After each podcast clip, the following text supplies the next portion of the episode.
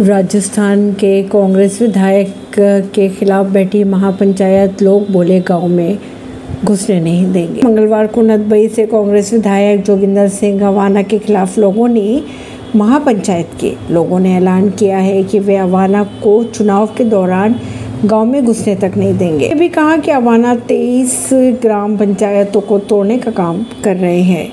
परवीन सिंह, नई दिल्ली से।